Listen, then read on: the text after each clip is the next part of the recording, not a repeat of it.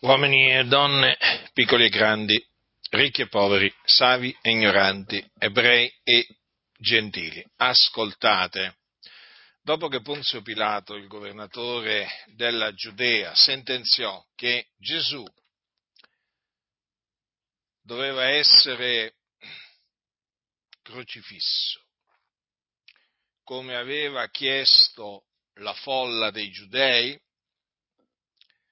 perché i giudei avevano gridato a più riprese crocifiggilo, benché Gesù non avesse fatto alcunché di male, benché non avesse fatto alcunché che meritasse la morte, dico, dopo che Ponzio Pilato pronunciò questa sentenza, avvenne quanto segue. Allora i soldati lo menarono dentro la corte che è il pretorio e radunarono tutta la corte e lo vestirono di porpora e intrecciata una corona di spine gliela misero intorno al capo e cominciarono a salutarlo, salve re dei giudei, e gli percotevano il capo con una canna e gli sputavano addosso e postesi in ginocchioni si prostravano dinanzi a lui e dopo che l'ebbero schernito lo spogliarono della porpora, lo rivestirono dei suoi propri vestimenti e lo menarono fuori per crocifiggerlo. E costrinsero a portare la croce di lui un certo Simone Cireneo, il padre di Alessandro e di Rufo, il quale passava di là tornando dai campi, e menarono Gesù al luogo detto Golgota, il che interpretato vuol dire luogo del teschio, e gli offersero da bere del vino mescolato con mirra, ma non ne prese. Poi lo crocifissero e si spartirono i suoi vestimenti, tirandoli a sorte per sapere quel che ne toccherebbe a ciascuno era l'ora terza quando lo crocifissero. E l'iscrizione indicante, indicante il motivo della condanna diceva il re dei giudei. E con lui crocifissero due ladroni, uno alla, de- alla sua destra e l'altro alla sua sinistra. E quelli che passavano lì presso lo ingiuriavano scotendo il capo e dicendo, E eh, tu che disfai il tempio e lo riedifichi in tre giorni, salva te stesso e scendi giù di croce. Parimente anche i capi sacerdoti con gli scribi, beffandosi, dicevano l'uno all'altro, ha salvato altri e non può salvar se stesso. Il Cristo, il Re di Israele, scenda ora giù di croce affinché vediamo e crediamo. Anche quelli che erano stati crocifissi con lui lo insultavano. È venuta l'ora sesta, si fecero tenebre per tutto il paese, fino all'ora nona. E allora nona Gesù gridò con gran voce, Eloi, Eloi, lama sabachthani, il che interpretato vuol dire, Dio mio, Dio mio, perché mi hai abbandonato? E alcuni degli astanti, udito ciò, dicevano, ecco chiama Elia, e uno di loro corse, inzuppata d'aceto una spugna, e postola in cima ad una, can- ad una canna, gli diede da bere dicendo, aspettate, vediamo se Elia viene a trarlo giù. E Gesù, gettato un gran grido, rendè lo spirito. Questa è la descrizione della crocifissione secondo quello che troviamo scritto in Marco.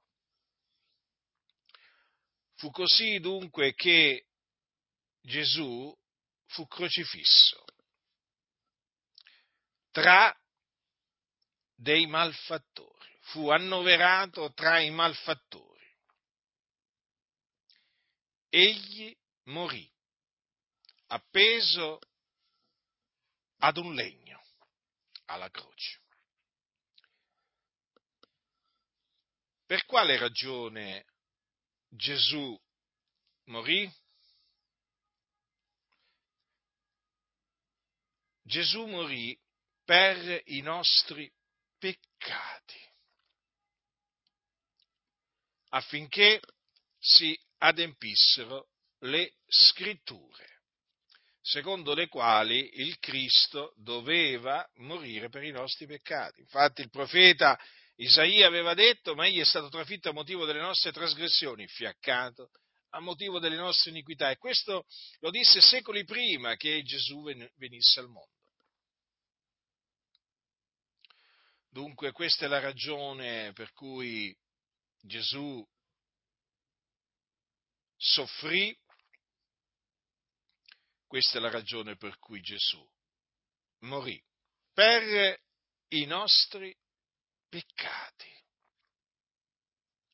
Egli, il giusto, colui che non aveva conosciuto peccato, soffrì per gli ingiusti. Egli si caricò dei nostri peccati. E tutto questo per condurci a Dio. E il terzo giorno Dio lo risuscitò dai morti. Ed anche qui bisogna citare delle scritture, perché la risurrezione dei morti, dai morti che, diciamo, sperimentò Gesù, fu l'adempimento delle parole che il Dio aveva proferito tramite Davide, che era profeta. Anche qui secoli, secoli prima che Gesù venisse al mondo. Le parole sono le seguenti, anche la mia carne riposerà in speranza, poiché tu non lascerai l'anima mia nell'Ades e non permetterai che il tuo santo vegga la corruzione. Questo in merito alla resurrezione del Cristo, questo è quanto fu detto in merito alla resurrezione del Cristo. Cioè che non sarebbe stato lasciato nell'Ades e che la sua carne non avrebbe veduto la corruzione. Così infatti avvenne Gesù il terzo giorno fu risuscitato dai morti secondo le scritture. E dopo essere risuscitato apparve ai testimoni che erano stati innanzi scelti da Dio. Dunque la sua morte fu una morte spiatoria e la sua resurrezione avvenne a cagione della nostra giustificazione. Dunque questa è la buona novella che vi annunzio nel nome del Signore, affinché innanzitutto vi ravvediate e poi affinché crediate nella buona novella e così credendo otteniate la salvezza, la remissione dei vostri peccati, la giustificazione. E così scampiate all'orribile fine a cui state andando incontro. Qual è questa orribile fine? Dovete sapere che coloro che muoiono nei loro peccati muoiono quanto alla carne, ma la loro anima continua a vivere e si diparte dal corpo e va in un luogo di tormento chiamato inferno. In questo luogo di tormento c'è il fuoco. Quindi questa è la fine a cui state andando incontro. Perché siete dei peccatori, siete sulla via della perdizione e quindi, in quanto peccatori, meritate di andare all'inferno. Questo è ciò che meritate. Ma il Dio, nella pienezza dei tempi, ha mandato il suo unigenito figliuolo nel mondo per essere il salvatore del mondo e quindi per portare la salvezza. E questa salvezza Gesù l'ha procurata, morendo per i nostri peccati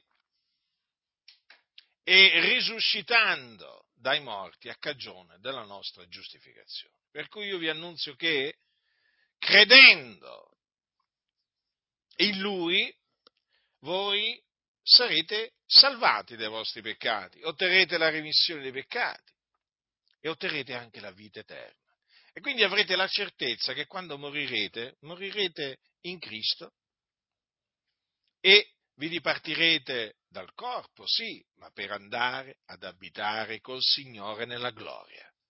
Quindi vedete, vi ho detto su che strada vi trovate, vi ho detto a quale orribile fine state andando incontro, però vi ho annunziato anche la via della salvezza. Sì, la via della salvezza perché ce n'è una sola. Ecco perché vi ho annunziato l'Evangelo, ecco perché vi ho esortato a credere nell'Evangelo, cioè nella parola della buona novella, secondo cui appunto Cristo è morto per i nostri peccati secondo le scritture, che fu seppellito, che risuscitò il terzo giorno dai morti, secondo le scritture, che apparve ai testimoni che erano stati innanzi scelti da Dio. Perché questa è la via della salvezza, la via della fede. Mediante la fede l'uomo viene salvato, viene perdonato, viene giustificato. Non c'è un'altra via della salvezza. Quindi ravvedetevi e credete nel Signore Gesù Cristo, il Figlio di Dio, il quale soffrì per i nostri peccati. Egli è giusto per gli ingiusti, per condurci a Dio. Egli è la via, la verità e la vita. Nessuno va al Padre se non per mezzo di Lui. Ecco perché vi esorto a credere in Lui, che è il vivente, essendo che fu morto, ma ora è vivente, perché è risuscitato, è risuscitato dai, dai morti. La salvezza è soltanto in Gesù Cristo. In nessun altro è la salvezza, non illudetevi, in nessun altro è la salvezza, perché non v'è sotto il cielo alcun altro nome che sia stato dato agli uomini per il quale noi abbiamo ad essere salvati. Quindi credete che Gesù di Nazareth è il Cristo e sarete salvati. Chi ha orecchi da udire, oda.